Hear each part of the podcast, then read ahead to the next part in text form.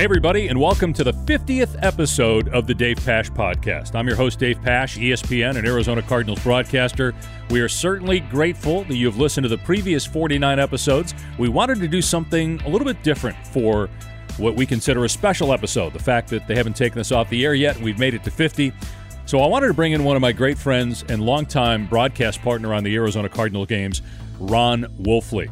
For those of you that may not know, Wolf was a very good NFL player, four Pro Bowls in 10 NFL seasons. Wolf will talk about his playing days, why he decided to get into broadcasting, and we'll also go a little bit more in depth on Ron Wolfley, the man.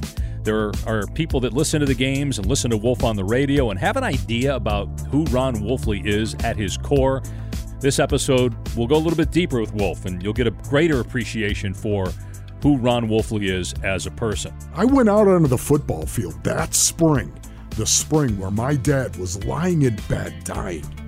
And I said to myself at 198 pounds, you know what? I don't care if I'm 198 pounds. I don't care how big you are. I don't care how bad you are. I don't care about any of it. I'm going to make you feel what I feel. We'll also bring in our longtime producer, Jim Omahundro, to play some clips that have never made air before, some behind the scenes stuff between Wolf and I during game broadcasts. And frankly, it's kind of embarrassing. Dude, Wolf! Wolf! Yes, dude, yes. Do you believe it, man? No. I cannot believe we're going to be doing a game next week to play for the Super Bowl. Oh my gosh! I'm not even talking about not being able to move my jaw right now. I'm going to be locked up, baby. That's coming up as well, along with some talk about Wolf as a broadcaster, Wolf as a player, and much more coming up here on this edition of the Dave Pasch Podcast. We are presented by BetMGM, the official sports betting partner of the Arizona Cardinals, and by Gila River Resorts and Casinos. The BetMGM Touchdown Boost token is here. Increase your payout with every Cardinals touchdown. You'll receive an extra 10% boost off every Cardinals touchdown, and your boost can be used on the following week's game only at BetMGM, the king of sportsbooks and the official partner of the Arizona Cardinals. Visit BetMGM.com for terms and conditions. 21 years of age or older to wager, Arizona only. All promotions are subject to qualification and eligibility requirements. Please gamble responsibly. Gambling problem? Call 1 800 NEXT STEP. All right, time to hear from my longtime broadcast partner on the Arizona Cardinal games, the one, the only, Ron Wolfley. Guest number 50 so before I actually introduce you, Wolf, let me just go ahead and list off the previous 49 to Yeah. just give you a sense and perspective of the kind of company that you're in here. Okay. Here are previous 49 episodes. Kurt Warner, Budda Baker, Cliff Kingsbury, Keim, Steve Levy and Brian Griese, Michael Bidwill, James Roday, Scott Hansen, Jason Wright, Kirk Herbstreit, Frank Caliendo, Steve Keim, James Jones, Mike Tirico, Vance Joseph, Jeff Van Gundy, Adam Schein, Colt McCoy, Bill Walton, Chris Spielman, Carson Palmer, Drew Stanton, Al McCoy, Adrian Wilson, Christian Kirk, Mikal Bridges, George Kliavkoff, J.J. Redick, Daniel Jeremiah, Quentin Harris, J.J. Watt, Zach Ertz, Justin Pugh, Cliff Kingsbury again, James Conner, Jeff Rogers, Dusty Dvorak, Jason Licht, Dabo Swinney, Charles Davis, Marcus Spears, Damian Lillard, Kevin Clark, Greg Olsen, Mike Golic, DJ Humphries, Greg Sankey, Scott Van Pelt, Bobby Hurley, Jim Nantz, and Ron Wolfley as guest number 50 for several reasons. Because, first of all, it brings back memories of the time that you and I went and got fitted for suits. Yeah. And the guy came out and said, We got a 50. they had to find a special suit that Okay. fits you. And you're guest number 50. And you and I have been doing this together for 18 years. So I wanted you to be on this very special episode. Well, David, I really do appreciate that, but my goodness, you read those names off, and all I can think of is which one of these is not like the other. oh my goodness, that's pretty astounding. Well, this is the first one that I have not written anything down. Normally I write out all the questions, but I figured you and I would just kind of riff. Oh, I see. because we got a lot to talk about. Yeah. Um, and we're not really going to talk football because you're on 16 hours a week on Arizona sports. You're on multiple platforms talking constantly about the team. So I figured let's talk about something else. Let's actually give people Are you saying I'm overexposed, David? let's give people an inside look at Ron Wolfley and our dynamic too in the booth because I do think there are people that that find that interesting. Okay. It is. It's been 18 years. I remember the first time I met you was when I got the job in 2002. I came in and, and after the interview process and got the job, at the time, John Missler was the analyst, and they said, We really like John, but we want to hear how you sound with other analysts because it's not definite that John's going to be back. So let's go ahead and bring in all these other guys. So 10 people came in, and we called the same game. You were one of the 10. We Yeah. did Raiders Cardinals from 2001, and I remember, like, I. By the end of it, I was delirious because it was the same game over and over. I started making up names or you know, calling guys George Bolitnikoff just to change it up. And uh, you stood out uh, above all the other guys. You you stood out. It was it was clear that you were very gifted. And you know, John was still the guy at that time, and John was great and did a few more years. And then you got the job, and here we are, 18 years later. And obviously, we've been through a lot. We've seen a lot of losses. We've also seen a lot of great moments, including the Super Bowl. And I'm just curious, Wolf, from somebody who played 10 years in the NFL and played at a high level. I know I joke with you, but look, you went to the Pro Bowl four times. You mm-hmm. were a legit dude in the NFL. Did you know then that you wanted to not just be in broadcasting, but do games? Because I think there is there's a different type of former player coach that can do games. It's not for everybody. Mm-hmm. Studio is much easier than to talk really quickly and react to something on the fly and do it over and over again for three hours. Yeah, no, you know what? Honestly, um, I did know that I wanted to get into broadcasting, and it wasn't my own idea. It was Jude LaCava. You know Jude LaCava, right? Jude LaCava, lo- local news anchor here. Of course, Jude LaCava, a legend. Uh, Jude was the guy who said, Wolf, you ought to get into, you ought to get into broadcasting because I always had a vocabulary and I like to use my vocabulary and I like to speak. I love English. I love it. So he said, You should get into broadcasting. You know what? And I said, Hey, you know what? That sounds great because I could tell stories. I could sit around and talk about what it was like. You know, it, it's kind of like you, David. I, I, I have a writer's brain. Like I look at people and and I imagine something that I could write in a novel or something like that. And the first time, it's amazing. You you bring up the first time we met. The first time I met you, man, you actually had hair. you had hair right there, Full man. head. And uh, seriously, it was a bush. I, I don't know what happened since, but you got more hair on your nose than you do on your head right now. But it used to be a bush. And that's what's truly amazing. You know, time does go by, does it not? You still have hair. It's gray and it's spiked. Yeah. You also have teeth because uh, yesterday or Sunday, uh, Wolf had lost a tooth. Uh, Yeah. eating something on the way to the game, but you got that fixed. That, you were not supposed to. You know, the rule was since the Cardinals won, you were supposed to hold off until they lost again before you got that yeah, fixed. well, you know what? Uh, hang in there because uh, dinner tonight, I'm sure if I bite into something a little firm, it might come out again. That's what the dentist said. So, Wolf, people are drawn to you. I, I, I feel like uh, that's something about your personality and your character. It's clear off the air just watching when you and I always go down to the field before the game. Yeah. Every game we do. And in particular, State Farm Stadium, when we do it, everybody, Wolf, Wolf, hey, Wolf. And you're always responsive and kind. And is that something like, were you like that as a player? Did people love you as a player? Yeah, for the most part, David, I always I always made that connection with the common man in the stands. And the reason why I say that is because they looked at me at six foot, 218 pounds, and said, that could be me. I could be that guy. Um, they knew that I wasn't very talented. They knew that nobody was going to hand me the ball and say, go run the ball. Nobody was going to try to throw me the ball they knew that I was out there to do one thing and one thing only, and that was to give damage and take damage.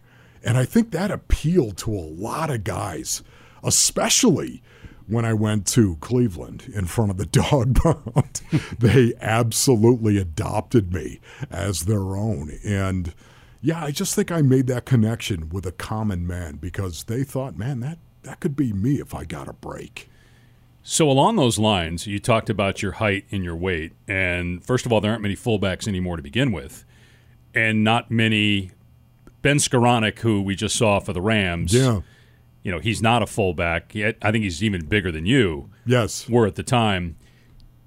How did you survive? How did you make it 10 years? How did you go to the Pro Bowl four times? Yeah, you know, that's that's great. Thank you, Lord God, for what you have done for me because honestly, um, I was 218 pounds like I said and they drafted me in the fourth round, 104 overall. Never forget the number that you were drafted, David. Never.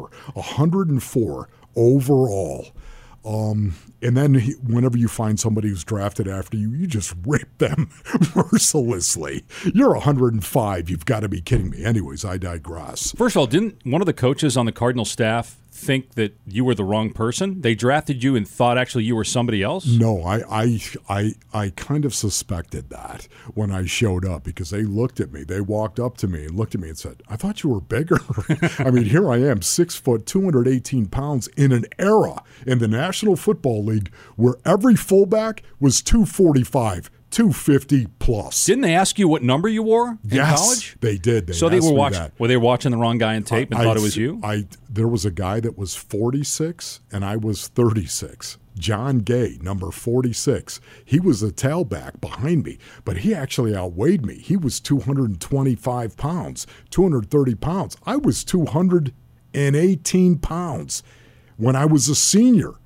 They moved me to fullback when I was 198 pounds. Once again, we're talking about in an era where every fullback was 250 pounds. And David, it was hammer and nail. Hammer and nail. That's all it was. There was none of this zone scheme or anything like this. It was run as fast as you can through the B gap. And oh, by the way, there's going to be another human being, and he's going to be running in the opposite direction through the B gap as well. And the two shall meet somewhere at the line of scrimmage. It was it was brutal and it was beautiful or brutiful as I like to say. Who was the toughest football player that you ever played oh, against? Oh. Have you heard of Bill Boy Bates? Okay. Special teams legend for the Dallas Cowboys. Without a shadow but of the, a doubt. The toughest? Bill Bates oh, was Bill, the toughest? Bill Boy Bates was. He was tough. Now, once again, when you say tough, I'm not talking strength, we're talking toughness. Toughness is the ability to endure damage, to to give damage and to absorb it. And Bill Boy Bates, you go against Bill Boy Bates one on one on a punt return, um, whether you're the guy that's on the return team or whether you're on the punt pro team and he was trying to keep you from running down and covering the punt. I could promise you right now, abandon all hope, ye who enter here, because he would never quit. You could take a metaphorical bullet and stick it in his head, and I'm just telling you, he would get off the ground. He would never quit. He'd fight you tooth and nail all the way down the field. As a matter of fact, there were times where Bill Boy Bates and myself running down the field. This is my rookie year. We just run down the field side by side, and I'd be punching him in the face, and he'd be punching me in the face on a punt return, running down the field. And I remember, David, I used to get, I mean, this was Bill Boy Bates. They, they started sending a human being to the Pro Bowl for special teams because of Bill Bates, because John Madden saw him and said, Oh my goodness, look at this madman covering these kickoffs and these punts. So all of a sudden, because Madden would start highlighting him, the NFL said, We ought to send a guy to the Pro Bowl every year. And it was Bill Bates who started that and and I knew he started it, and he had beat me two years into the league, and all of a sudden I'm in the league, and he's like year three, and I'm punching him, and all of a sudden I'd stop, the whistle would blow, and I'd look at him and I'd say, "Bill, you created me, Bill, you created me. Now your better has come," and he would look at me like, "Shut your mouth," but he never said a word. Bill Bates would never say a word. He'd punch you, he'd fight you tooth and nail, but he'd never speak to you. Interesting. Speaking of uh, punching and fighting, um, how many fights were you in on the field? Forget off, because it's funny, Wolf. I I hear these stories about you, and obviously I've been around you a lot over the yeah. last two decades. And the guy that you talk about that you were, I don't see. I see somebody different. You remind me in a lot of ways. Sure. I, we talked about this off the air, but for folks that maybe listen to the podcast or want to go back and listen to the podcast that I did with Chris Spielman, who's now one of the top executives with the Detroit Lions. I worked with Chris at ESPN for a long time, and there were, there was an in there was a an intensity, underlying intensity with Chris and with you that's there. Yeah. But you treat people. You've got a big heart, but mess with it a little bit, poke the bear a little bit, and I could see the beast coming out. So obviously, you use that as a football player. You've talked a lot about that. You turned, uh, you you went into an altered state of consciousness to play football. Yeah. So Yeah. that beast f- fought how many times?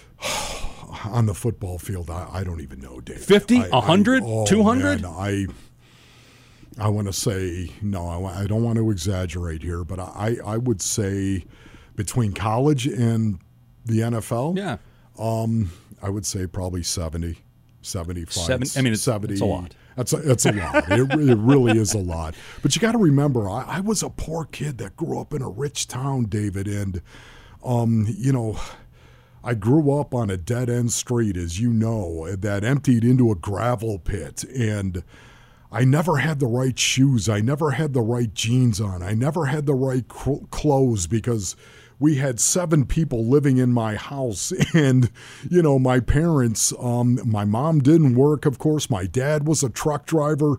We didn't have a lot of money man. We didn't. And growing up in that rich town filled with doctors and lawyers even though we were at the the other end of the street so to speak uh, metaphorically but Man, I can tell you, David, that it was hard because kids would just be so mean to you and tease you, and you didn't have the right jeans on. And sometimes when you were 12 years old and they tease you for your faith, oh, you believe in Jesus, you believe in Jesus, and they would mock you for believing in Jesus. You know what? I'd beat the dog out of them. Can I just tell you? And I didn't care how big he was. I didn't care at the time. I'll never forget my mom coming in and the principal saying, you know, the, your son, Esther, your son uh, got in another fight, and it was because they were mocking him for his faith. And I said, yeah, that's right, mom. You know, I'm not going to. And she would say, Ronnie, you know, you can't, you can't allow that to happen. You cannot. That's not what Jesus wants you to do. And I came to an age where I realized that, but on the football field, um, once you stepped in between those white lines, the entire paradigm was changing. And it changed to a point where you could just knock the dog out of somebody. It's one of the most wonderful things. And I thank God for this, David. I really do. so you I- could chan- You're saying you could channel all that all anger of it. And put it into hurting somebody else on the football field, not with the intent to hurt, but the Yes. intent to play the game at the highest level because that's what you brought to the Yes, table I terms of your did. skill It- set. and it got me into a lot of trouble. It would get me into fights because I would fight you tooth and nail. I do it legally. I'd never cheap shot you either. I do it legally, but I would fight you to the bitter end, tooth and nail, and it got me in a lot of trouble on the football field because I was not going to back down. And I, I need to tell you this story. I learned to play the game of football because my dad was dying of leukemia when I was 18 years old. Okay, I went through high school and everything else. I thought I was OJ Simpson. Pitch me the ball. I'll run and I'll, you know, I'm running a 4 6 40. I'm one of the fastest kids in my high school. Pitch me the ball. I'm a running back. Day three of going to West Virginia, they recruited me, of course. I signed my letter of intent. I signed, I was a mountaineer. Day three of being in training camp, my freshman year, they said, get in a three point stance. Suddenly, they moved me to fullback. I weighed 198 pounds, and they moved me to fullback my freshman year. I went out that spring. That spring, my dad was dying back at my house, 45 Hodson Road. Google it. Go ahead and look at it. In our living room, he was in a hospital bed dying of leukemia. David, yes, I grew up poor. There's no doubt about that. Yet at the same time, I can tell you that there was a lot of love in that house as well. And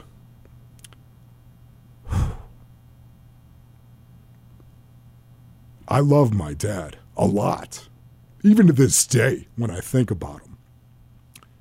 But I went out onto the football field that spring, the spring where my dad was lying in bed dying. And I said to myself at 198 pounds, you know what? I don't care if I'm 198 pounds. I don't care how big you are. I don't care how bad you are. I don't care about any of it. I'm going to make you feel what I feel. Hmm. you want to talk about psychological. You want to talk about, I'm sure somebody would have loved to have put me on a couch at that point in time and throw some questions at me.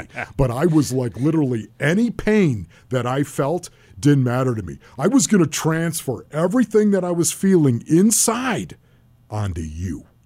And that meant running full speed into whoever the end man on the line of scrimmage was, or whoever the Mike linebacker was in the middle, running an ISO, or whoever was in a wedge, and I was going to be the wedge buster on special teams, busting it up. Whatever it was, where when I got the opportunity to run full speed into somebody, I I never hesitated. I never broke stride. I never gathered myself to hit him. I ran full speed like I was running into a wall without breaking stride.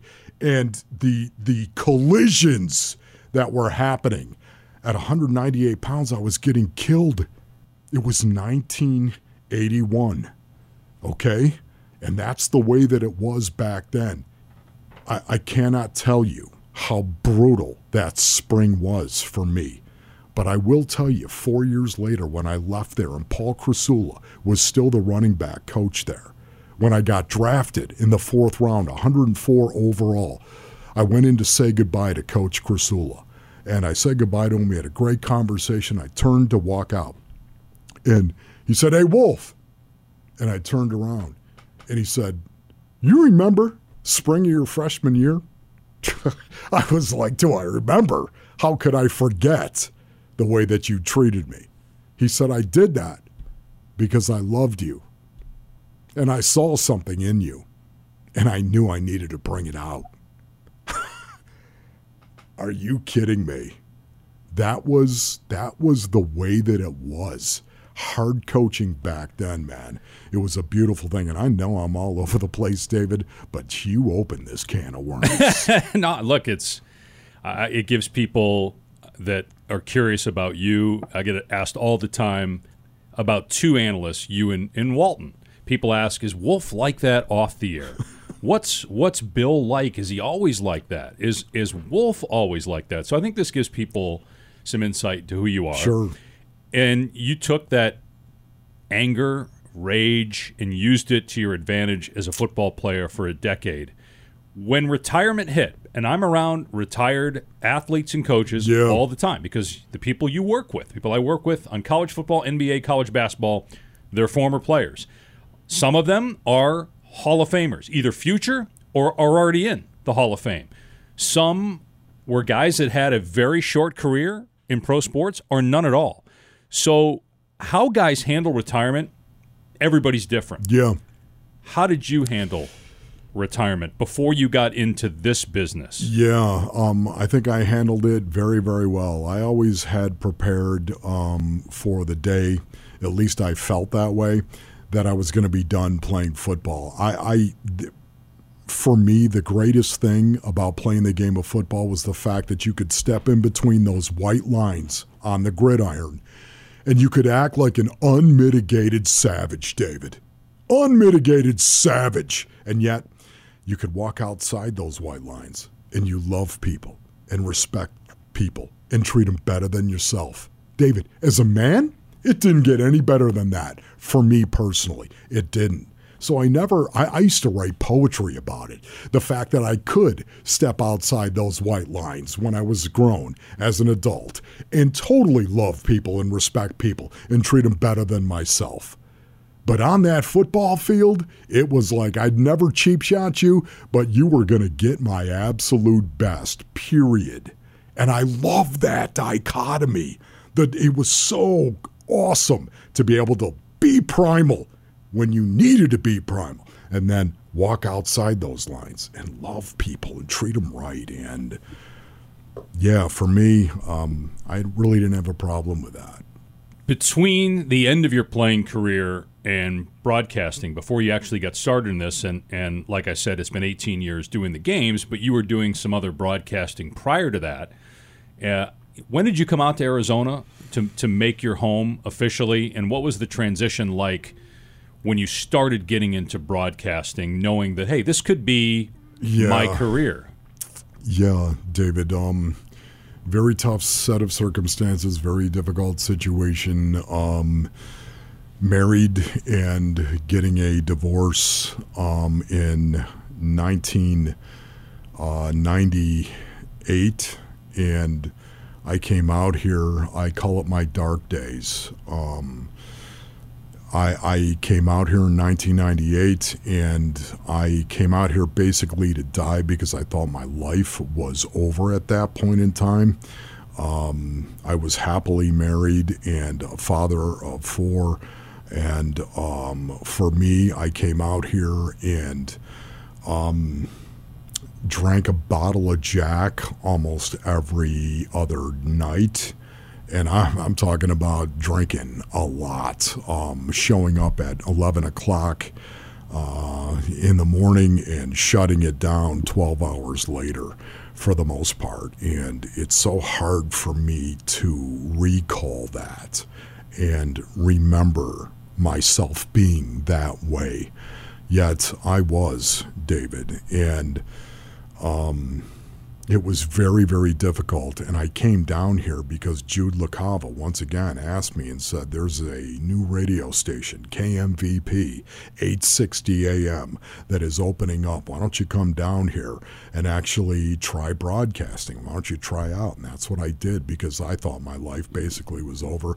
Yet at the same time, I needed to make some money that I could send the money home and, of course, make sure that I was buying Jack Daniels, plenty of that for the evening. So so in a in a span after playing 10 years in the National Football League, I lost um, so much. I lost everything for the most part, and it was all my fault because I allowed myself to walk down that path. And um, to this day, it's very, very difficult to talk about because of how I failed my family failed my wife, failed my kids, um, failed my family, period. And um, yet I came down here. David, I, I drank a bottle of Jack Daniels, and somehow, some way, I'd be ready to go the next day and I'd start broadcasting. I'd go right to the station, I'd broadcast and go right back to the bar. It was, I seriously, it was unbelievable um, I'm so glad that uh, God pulled me out of that. Um, but it was it's hard to recall, Dave. No, I and it's hard. I appreciate you sharing uh, because I think it's a story that maybe a lot of people haven't heard, and I think a lot of people can be inspired by where you are now. And I think one of the very interesting aspects of that dark time for you was, and you've told me the story, and I know you've shared it. I don't know if you've you know, spoken about it publicly, but the waitress who was serving you at that time was serving you alcohol has been Yeah. your wife now for two decades. I mean, it's incredible what two years. what how how fact. you and Steffi. Uh, well, David, as you know, um, Jesus Christ is my Lord and Savior. You know my faith. You cannot take my faith from me.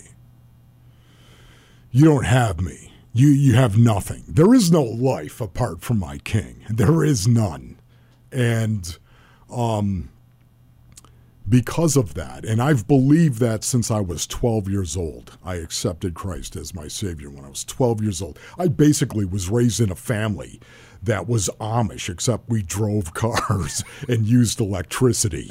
It was so fundamentally biblically sound. I kid you not. I'll never forget when my older brother Craig, who played 12 years in the National Football League, was drafted by the Pittsburgh Steelers. He's five years older than I am. I'll never forget the huge family meeting we had because Craig was going to play on the Sabbath. Okay, so now all of a sudden this was a huge deal. And my grandfather said, You know what? I think you can actually do more of God's work by actually playing on the Sabbath and using the platform that God has given him Then he, than it's going to be a negative. Anyways, you know the family that I came from. And, um, so for me, it was a situation where when I went down that path, the dark days, it was never a rejection of my God. It was never a rejection of my King. It was never a I don't believe in you anymore. I was broken. I was I was just heartsick and blind and walking down that dark path on those dark days by myself. Um, man, it's so hard to recall them once again. But suddenly, after four years of doing that, there is this firefly named Stephanie who's at this bar. And it was called McKenna's and there there she is. And she was blonde and she was absolutely beautiful. And yet I would never say a word to her because this wasn't a party. This was spread the elbows drink the Jack Daniels smoke my 3 packs of lucky strikes a day go ahead and do that. And you know what don't talk to anybody. Was it a leaving Las Vegas type? It, that's exactly what it was. So you were you were there to drink I was there to, to yes, drink myself into oblivion for the most part. And yet here's this blonde who was just beautiful and like a firefly, David. she was just like in all the darkness. I was surrounded by it, and yet she was this firefly. And my God is faithful. Even though I was unfaithful, he was faithful. And, and suddenly, somehow, some way, he put us together. She actually um, had her faith as well and believed in the same Jesus that I believed in and was running for her own reason as well. And suddenly God put us together and we grabbed each other's hand and said, Let's do this together. And I've been with her for 22 years. Thank you, Lord God. And you've been sober and you've been. Oh uh, fruitful and you've got a family yes. with Stephanie, children, you've got a great career, and there's no easy way to segue from how serious that is to what we're about to do. But I, I one of the things I really appreciate about you is you don't take yourself too seriously. You laugh at yourself. You broadcast games because you love the game. and when we've had some seasons here where things haven't gone well, and we've we've had to try to manufacture joy and fun because our job is to serve the listener. Yes. So how do we keep the listener entertained? How do we yeah. keep the listener engaged where the listener can experience a football game, but experience maybe something a little bit different? And you're yeah. different. You're yeah. a different analyst. Yeah. All the things you've talked about, the good, the bad, the ugly, everything surrounding it, your life from where you were as a child to the things you've gone through to being a Pro Bowl player to yeah. now being in broadcasting. That all comes out in in you're talking about how you channeled that anger as a player. The love for the game, I think you channel that very well on the air. I think if you're a listener, you can't. I mean, there, I'm sure there's people that love Ron Wolfley and people that don't. There's yeah. people that like yeah. me and people probably hate me on the oh, air. Oh yeah.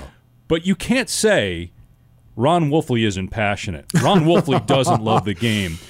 So is that something like do you think about that before we do never, a game or it just comes out? Never. You and I know you know that too because I never do. Are you kidding me? The game of football is is brutal and it is emotional. And um, it's one of the things that I loved the most. Not everybody could do it, David. Not everybody could do it. Listen, the NFL has changed a lot, and it needed to change. It did. The, the biggest change in the game of football is how you train a human being to play in a football game, period. You don't beat the living dog out of a human being to get him ready to play in an NFL game. That's what you used to do. Anyways, it's all changed. But having said that, um, football was my way out. Football was what got me out of that that dead end street, so to speak. Football gave me the opportunity by God's hand in my life using football.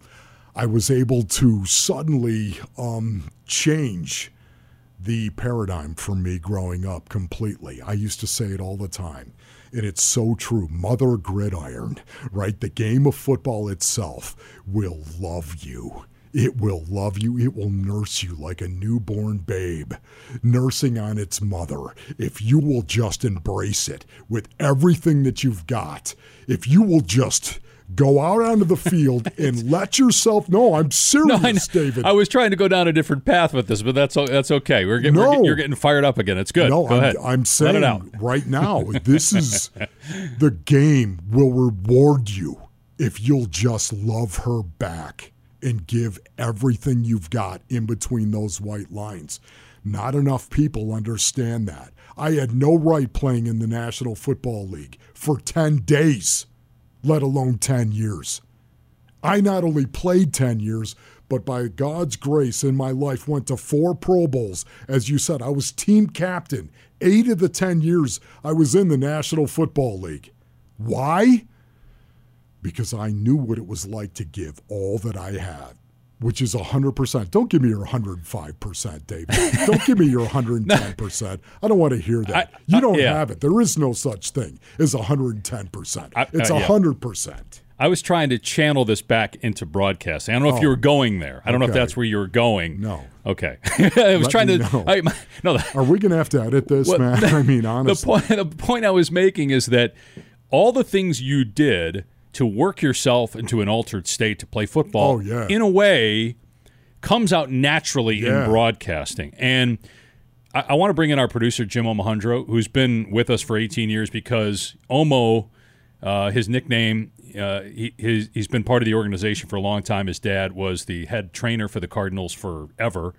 And so he's kind of been a part of this and knows you as well as anybody. And, you know, I, I mentioned that you don't take yourself too seriously. And I think for, again, a lot of Cardinal fans, before I bring in Jim, just the year we went to the Super Bowl, I'll never forget. You and I are on the bus going over to the game from the hotel, and Kurt Warner is sitting in front of us. And you and I are sitting next to each other, and we're like, it's Kurt Warner. Like, Kurt. Warner getting ready to go play in the Super Bowl. What's he's played in this game before.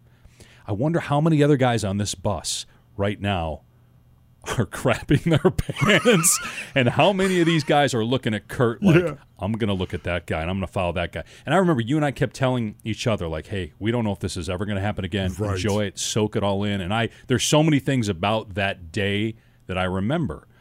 And then we've had other great playoff games. The the Packers with BA um, the Packer Oh, yeah. playoff game after we went to the Super Bowl. There have been great moments and great playoff games, but there have also been times where, when things weren't going well, we had to. Oh, how do we keep the fan Sure. entertained and tuning in to the Cardinals and being interested in Cardinal football and being entertained at the same time? So anyway, Omo, why don't you jump in here because I, I think there are a lot of moments we've had over the years that kind of illustrate that.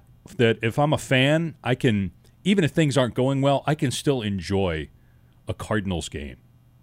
I- think that uh, you said it well when you when you said that even if the season isn't going well, you still found a way to have fun and, and bring the entertainment. Um, little did you guys know that you brought the entertainment to me in several different ways, and and you guys know me, you know, better than anyone. And uh, the recorder is always on, no matter if it's uh, on the air or off the air. So I have a library that I often joke to you guys that you know your roast is going to be amazing, but today, basically, you're going to self roast. I I pulled probably six or seven clips from over the years. I actually ran out of time. There's way too much. We could do this every year. So Oh, no. yeah. So I, you know, every broadcast starts with mic checks. Yeah, we have the right level. Let's say, hey, can you give me a mic check? And uh, I put together some of the uh, the fun mic checks from over the years. Let's take a listen. Hi, everybody. Uh, Cardinals. Uh, uh, Wolfley? Wolfley? Yes. Yeah? Yeah.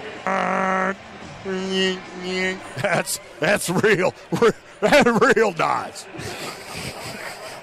Yeah. Yeah, Wolf. Check one, one, two, one, two.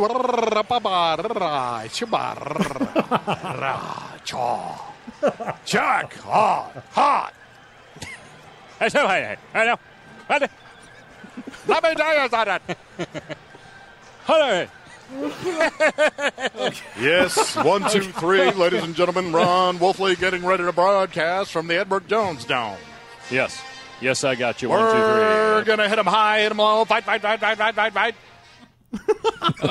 First of all, uh, are you sure that's us? I don't know that. I don't know that I could fully believe that. I, I can believe that was Wolf. I uh, I'm not sure that that was really me. Yeah, that was uh, I think about a minute worth, but I could probably put a ten minute No, no, montage no, no, of that. that was plenty. But we'll we'll that was uh, plenty. we'll Go ahead. save You that have the for floor. time. You have the floor. So- What's next?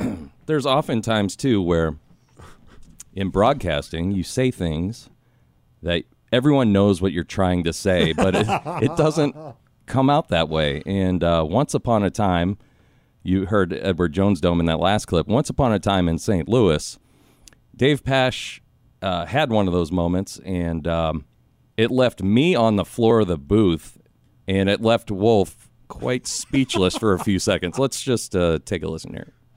Warner takes the snap, straight drop, looking left, firing into the end zone. It's batted up in the air by Fakhir Brown and out of bounds in the back of the end zone. It hit Brown right in the helmet, right off his dong and out of the back of the end zone. His dong. You know what I meant. Third down and eight at the 14 yard line of St. Louis. He meant his ding. I meant his dome. I meant His his, dome. Dome. Of See, course you did. The best part about that clip is Wolf just paused and then he goes, "His dome? okay. So, full disclosure, that may have been the game that I was not fully there mentally because I had a foreign substance in my system. Okay, wait a minute. This isn't the tee shot you took. So, isn't it the Toradol? I woke up, I think it was that day. I woke up, I couldn't move my neck. Couldn't move it. yeah. And so you convinced me because you used to get shot up every game. You're like, go get go get shot up by one of the team docs. Yeah. And I'm like, what do you mean? He's like, oh, trust me, it'll feel better. You'll be able to do Linda Blair Right. 360. Exactly. and so I go downstairs into the locker room with Wolf. And first of all, like everybody's kind of like, okay, well, what's going on here? I'm like, I can't move my neck. Doc Maynard adjust me a little bit. And then uh, I go in and yeah. one of the docs pulls out a big needle. Yeah. And I said, So what is this like? Four Advil? He's like, That's more like 30. he shoots me in the rear end. Yes. Unbeknownst to me, Wolf is taking a picture Took of a it. picture, snap. He still has it on his phone. Indeed. Every now and then I show it to you just so yeah. You don't get cocky. By the way, I could move my neck, and I was pretty fired up. I was pretty juiced. So that could have been the reason for the mistake. First of all, stop and think about this right now. The way you set that up, David, honestly, it doesn't do it justice whatsoever. You got shot up to do a broadcast.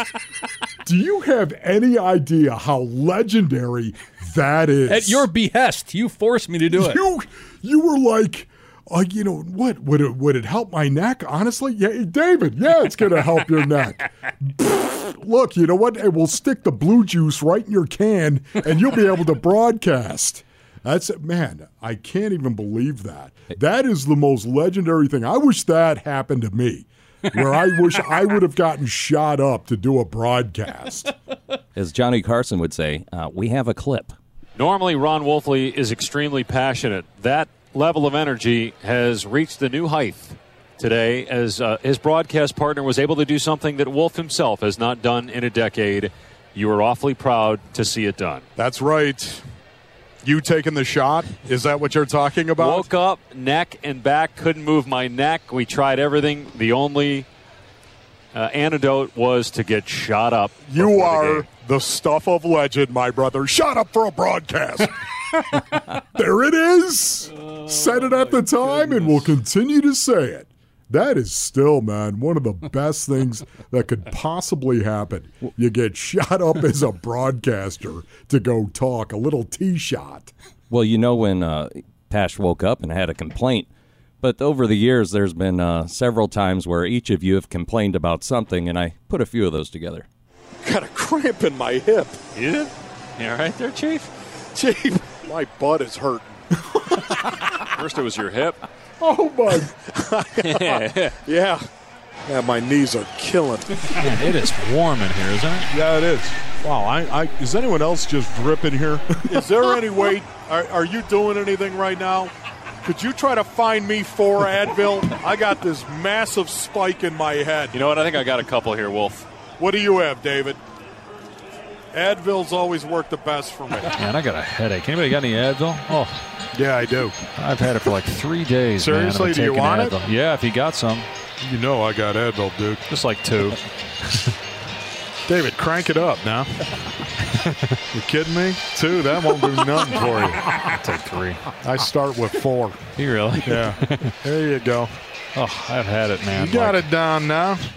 Oh, my goodness. I Give me two Advil, please. David, come on, man. Just cram it down. How- how- You want to mu- get rid of it or do you not? You must have an iron stomach. When they when you whenever that day comes and they Yeah. do the autopsy, they're going to be like, "We just found a cure for something we thought was incurable, Yeah. and it's in Ron Wolfley's system. Yeah. How do we extract it and use it worldwide?" It, it really is. Even to this day, right now, Advil has very little effect on me right now. Sometimes you got to take six to get the job done. As Uh, does coffee. I I walked in don't here. recommend that to anybody Yeah, I that know. is listening. I walked in here with a small coffee that's been half consumed. I give Wolf sent me a text of what he wanted from uh, Starbucks. Let's Yeah. just say there were four more shots in there than I normally have. Right. Uh, go ahead, Gnomes. So uh, when putting this together, I knew over the years we've all encountered great characters and players from teams past, and uh, one of those guys is the Hall of Famer, Graybeard as you call him, Kurt Warner. Yeah. Uh, one time, believe it was around 2007 or eight, uh, we were playing, and Kurt took a shot to the chin, and he didn't have the hard chin strap. He had like the little cloth one, and uh, it it became red because he was cut under there. And uh, during the break, I suggested a, a nickname that we should call him on, upon our return, and uh, this is the conversation leading back into the actual broadcast. The gray beard turned to the red beard. You say that. Hi. No, you say it, and then I'll say, hoist the colors.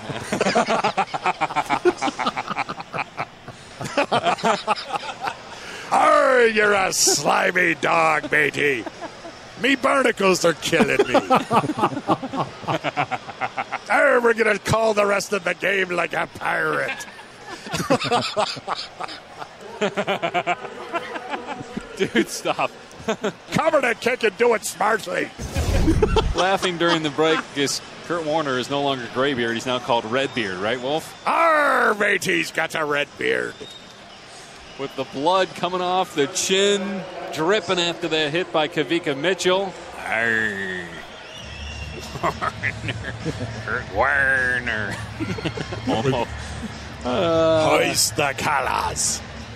Oh my goodness! First of all, You tried to go right there, didn't you? You tried. Yeah, that was you, the little Warner. but the nicknames like that was easy. That was an easy nickname. Yeah. Some of the nicknames that you come up with over the years, right.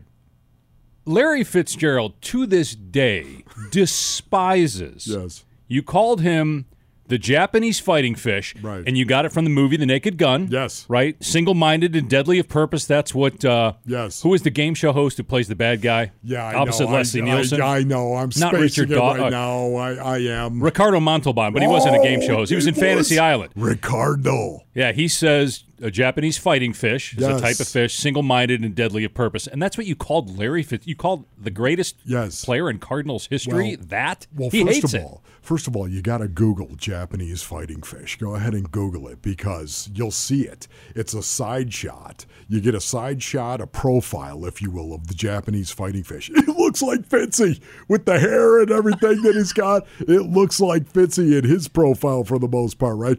And not only that, deadly and single minded of purpose, said Ricardo Montalban. Uh, why? Um, I called them the Japanese fighting fish because of the red zone. The red zone. And Larry, if he got the ball, he was going to score a touchdown, right? Was he not going to score a touchdown? Of course. The Japanese fighting fish was deadly and single minded of purpose. He was going to get it into the end zone. That's why I called. You Larry. didn't. We didn't need the, the five minute explanation. Oh. I just was thinking. Oh, you didn't want that? But three Oh, of I my see. favorite Wolfleyisms. So again, another bad nickname, but the way Larry you, does hate it, just for he, the he hates it. He Most hates people it. hate the nicknames. Yes. You called Adrian Wilson the Gas Man. Yeah. Oh, yeah. And again, a bad nickname, but what was really funny was if if there was a big play by Adrian Wilson, Wolf on the air would go, "Does anybody smell gas?" that along with yes. at the line of scrimmage, you would say that's where the fur flies. I love Yeah, that because right, it's such an course. appropriate picture beautiful. for. Uh, no doubt. and then I forgot what the other one was. Well, Go ahead, Holmes. I had something else, but I. The I- Wizard of Oz secondary. You're forgetting that, right? oh, that's right. The Wizard of Oz secondary, Yes. um, Where you had Tin Man, of course. and I think Greg Toler was Brave Toto. Right. It's Brave Toto. You remembered Brave Toto right there. Um, Excellent. Go ahead, Homo.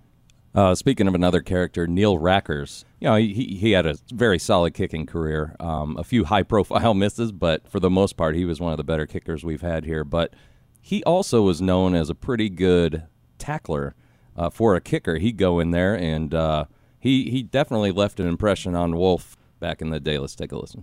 What were we laughing at, Wolf? Somebody get Neil Rackers a neck roll. See him flying down, see him running over there. Are you serious? Neil, kicker rage. He's in a frenzy down there. Neil Rackers. Let's let's keep it going here. Die! Get him a neck roll, brother. I mean, you got. He can run too. He has little feet. I, I cannot believe that. Wow. Did, did, Um, you, did you say? He was no Jay Feely. All right. No, Jay would go down there and Jay let- would go down there. He would, but man, Rackers was nuts. He- Well, he was he like, was. if you, You look, could hear the screaming of the lambs. yeah, you? he was he was a different dude. I think one in of my good way. favorite Wolfley isms that he doesn't use anymore that I would Yeah. love for him to bring back, but I can understand why it might have a negative connotation or a word picture that's inappropriate. Yeah. Is like if an offensive lineman got beat, Wolf would say he got his Jimmy whipped. Yeah, right. Exactly. That was. Why can't you say that? I, I I have no idea. I mean, It doesn't I- I necessarily mean what some might mean think it does. means. It doesn't mean exactly. It's just a name. You pick. You could say he got his Johnny whipped. Whatever. well, that one be. probably is What? a little bit more close to home. what are you talking about? well, John and Oh, Jimmy. oh, John is no. a term that's used with bathroom oh humor my a lot. goodness! so. See why? Why? Do we have any I- more, Ohms, that's or Yeah, we, I, I, saved one for with. last. Oh uh, no! a good walk off one for uh, this part of the program. Here we go. Um, so in 2008, everyone remembers the great run to the Super Bowl, Super Bowl 43. But two games before that, it's probably the most incredible memory I ever have. Like no one gave the Cardinals a chance to go into Carolina and win the divisional playoff against the Panthers, who were undefeated at home. It was Jake Delhomme's birthday. You know, the hmm. Cardinals got off to a huge lead, and we just kept looking around. I was like, "Don't, don't say nope, don't say anything, don't say anything." And then it became clear, like, we're gonna win this game, and we're gonna be playing in the NFC Championship. We found out the next day that we'd be hosting the NFC Championship. But listen, the, I always liked this clip, and I always wanted to play it on the air. Never really had the opportunity to. This is a good time to do it. You guys, especially Dave Pasch, sound like a little kid who just got the best Christmas present ever. So this is off air, and then it goes back to on air, and then back off again. Just listen to the jubilation in the booth. I think I might even be screaming in the background on this one, but this one is one of my favorite memories in my 22 years of doing this. Dude, Wolf! Wolf! Yes, dude. Yes. Do you believe it, man? No. I cannot believe we're going to be doing a game next week to play for the Super Bowl. Oh my gosh! I'm not even talk about not being able to move my jaw right now. I'm going to be locked up, baby. Blowout City. blowout, dude. Thank you so much. The Cardinals knock off the Carolina Panthers 33 13. They are going to the NFC Championship game. Back in a moment on the Cardinals Radio Network. Yes! We're playing for the right to go to the Super Bowl. I cannot believe it. I never, ever, ever thought I would see it this quickly. This quickly, dude. Never thought I'd see it, man. Who is that? Me. Yes. All right, boys. All right. Never a doubt. Yeah, yes. yes. You gotta be joking. University of Phoenix Stadium will be a freak show. Wow. You predicting? Yeah, you would- called it, Wolf. We would host. Um, that was 2008, so that was six years into it, and so, and for me, and I still feel this way, and this is my 21st year. You know, doing games. I love doing games for ESPN. Love it. Yeah. this is different because the Cardinals had become my team. They became my team early on. I grew up in Wisconsin. I was not a huge Packer fan. Don Majkowski was the quarterback when I was growing up. The Magic the Magic Man. Man. I met him one time, and he called himself the Magic Man when he introduced himself. Um, Don't ever do that, kids. Don't ever do that. very nice guy though. But like I didn't have growing up in Madison. Again, kind of a Packer fan, but not really. Yeah.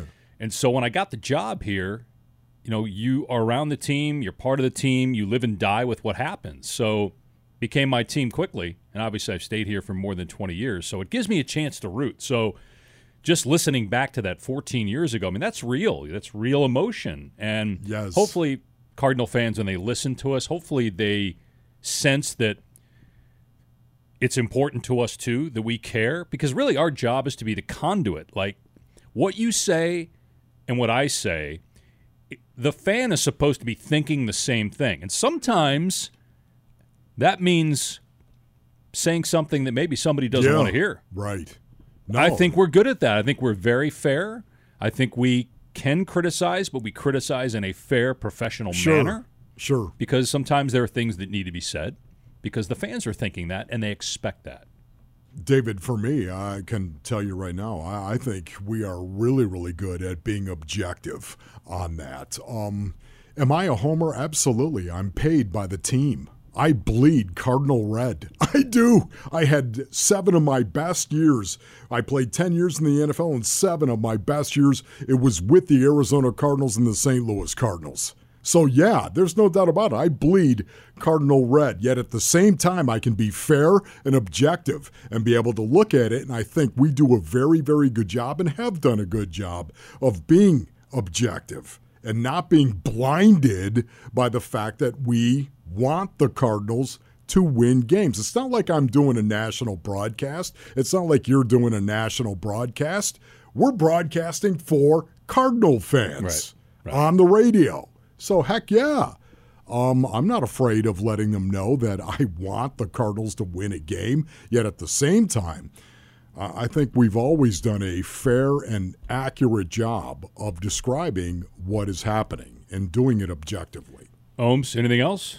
No, I was going to say to finish up on the Carolina game. The one clip I didn't play was the clip of uh, former front office executive accidentally drinking Wolf's dip spit Oh, before yeah. the game. Oh no! Yeah. Oh no! Ron Minegar, who Ronnie, uh, love you, Ronnie. accidentally Sorry.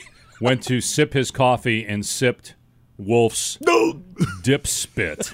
Oh my goodness, I want to barf right now. You want to I- barf? seriously, what what is going on? Holmes, Can I thank just you, say this? He looked I- I like just he, wanna he say saw a this. ghost. The best memory ever for me personally was the NFC Championship game when we were going to the Super Bowl and we knew it. That fourth down play right there, cover zero. Here we go. And suddenly went after against the Philadelphia Eagles, hosting it right there at the stadium, a home game. The realization of knowing that we were going to the Super Bowl still is my favorite memory personally to this day. For me, it was the Super Bowl. Again, just being a part of it, taking it all in, remembering every moment. I remember I'd done a college basketball game at Pitt the Saturday before. I went down to Tampa with the team, and then flew out to do my ESPN responsibilities. And I had a, an assignment at Pittsburgh. And so I flew from Pittsburgh to Tampa. Hmm. And I am the only person on the plane, think of where I'm coming from, not in Steeler gear. Wow. And someone asks me, sitting next to me, Are you going down to the Super Bowl? I'm like, Yep. You're not a Steeler fan. I'm like, uh, I work for the Cardinals. You want to go? Thankfully, this person was kind enough to not stand up and say, Hey, we got a Cardinal fan. Because every single person on the plane was That's wearing amazing, Steeler man. gear. And again, just from the bus ride over, first of all, we thought we might miss the bus. We'll close on this. Thought we might miss the bus. We are sitting there. You and I are talking to uh, the late great Bill Bidwill. We're having a conversation. Mr. B is sharing great stories. I, I one of the things I always appreciated about Mr. B was he had a very he, he had a wide knowledge of broadcasting. He really knew broadcasting, uh, going back to St. Louis and some of the legendary broadcasters, going Yeah. back to Jack Buck. He knew them all and knew about them and very immersed in the history of broadcasting. And so he was telling all these stories. And then Great storyteller. I look up. There's three people left in the meal room. You, me, and Mr. B. I'm like, oh my goodness, we are going to miss the bus to the Super Bowl. Yes. And then we were like, wait a second. Wait a minute. They're not leaving without him. We're good.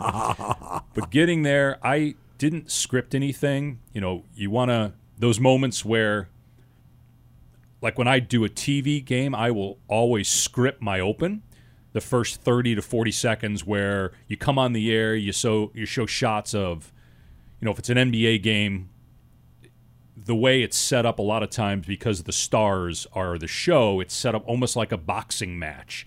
So if you're watching an NBA game, you know, in this corner, it was it was last week, so it's mm-hmm. Lakers Clippers. I'm doing, and, mm-hmm. you know, it's without saying in this corner, but it's LeBron James and the Lakers, Paul George and the Clippers, and you're kind of setting it up. So I I usually script that for the Super Bowl.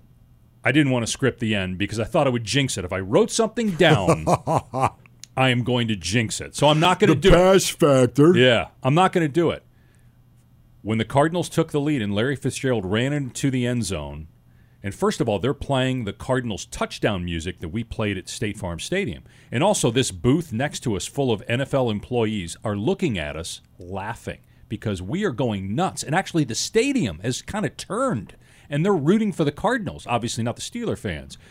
So I'm like, I better, I better put something down. I better write something down because if they win, whatever I say, it's going to be played over and over again for a long time. I don't remember exactly what I wrote down, but I do remember that I tore it up and threw it in the trash about a minute later because Aaron Francisco fell down. They got into uh, Steel or Cardinal Yes. territory, and and then Santonio Holmes. Two minutes Yeah. and 43 seconds. But look, there have been a lot of great moments since. There have been some heartbreaking moments since. And Wolf, we've been doing this together for 18 years. I hope we get to do it for at least 18 more. Yeah. Thank you, brother. I appreciate you coming in. Uh, thank you for sharing a lot about uh, who you are. If there are people that didn't know your backstory, whether it's as a player or some of the things you've been through personally, uh, I think if you didn't love Ron Wolfley before, you'll you'll you'll come away loving Ron Wolfley. well, David, love you. Love and you. Ohms, love you. Great stuff. This was fun. Thanks, Wolf. Ohms, thanks for helping. Appreciate it. There's plenty more where that came from. awesome. Well, we went about an hour. We honestly could have gone about four hours. There's so much more we could have discussed. Hopefully, Cardinal fans, and even if you're not a Cardinal fan, you got a taste for who Ron Wolfley is at the core, and maybe get a greater appreciation for Wolf as a broadcaster. You can just hear the passion uh, in this conversation with Wolf, and obviously that comes out on game day as well as he eats and breathes Arizona Cardinal football. We are presented by BetMGM, the official sports betting partner of the Arizona Cardinals, and by Gila River Resorts and Casinos. Please follow us on social media on Twitter at PaschPod, and also we'd love to hear from you. Tell us what you think about future guests. You can go to your podcast platform, rate us, review us, and tell us what you think about this episode or any of the previous 49 episodes of the Dave Pasch podcast. Thanks again to uh, you for listening, and thanks again to our guest, Ron Wolfley, for being a part of the 50th edition of the Dave Pasch podcast.